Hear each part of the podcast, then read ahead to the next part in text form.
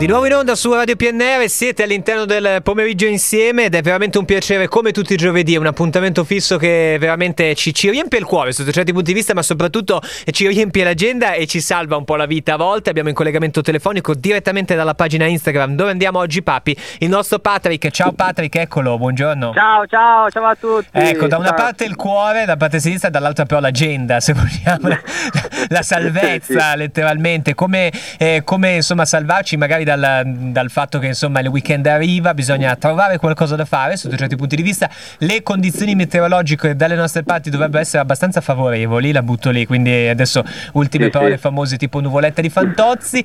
Eh, però insomma Patrick mi viene da dire dove ci porti perché noi in radio abbiamo portato diciamo i più grandi, gli adulti verso anche il ricordo della giornata della memoria, sarà una giornata molto importante quella di sabato e però in qualche modo c'è la possibilità di farlo anche con i più piccoli, vero?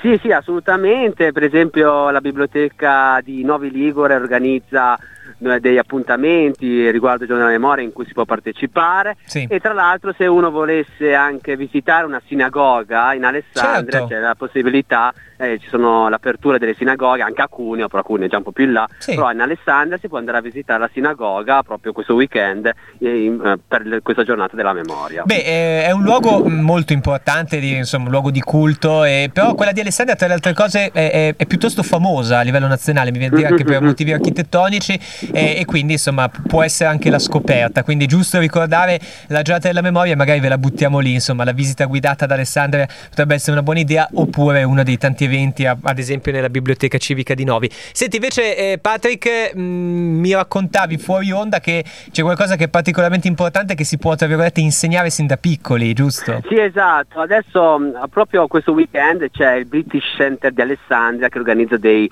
laboratori di lettura Mm. e questa è anche un'occasione per dire che non è che abbiamo tantissimi anni per insegnare mia. DNA i bambini i piccoli a imparare una nuova lingua, quindi non, non bisogna avere paura di insegnargli una nuova lingua anche proprio parliamo quando hanno zero anni, qualche mese, perché eh, la mente poi cambia dai 7-8 anni, poi diventa un po' come la nostra, quindi dobbiamo studiare aia. ore e ore e non impareremo mai, però fino ai 7 anni c'è questa possibilità di farlo inculcare nel DNA dei bambini, quindi Certo, certo, insegnate le lingue ai vostri bambini perché, Perché è molto, molto importante, poi Sì. con tutta la possibilità di vedere i cartoni in lingua, vedere tantissime disponibilità, è un peccato non Anche, farlo. anche perché mi viene da dire, Patrick, che forse appunto in questa tenera età, appunto tu ad esempio hai citato i cartoni animati, c'è anche il modo di potergliela insegnare, se vogliamo, sotto certi punti di vista, in modo giocoso, ludico, divertente, e questo potrebbe essere un aiuto, così la butto Sì, lì. assolutamente. Poi io sono un caso proprio Patologico. perché, perché, no,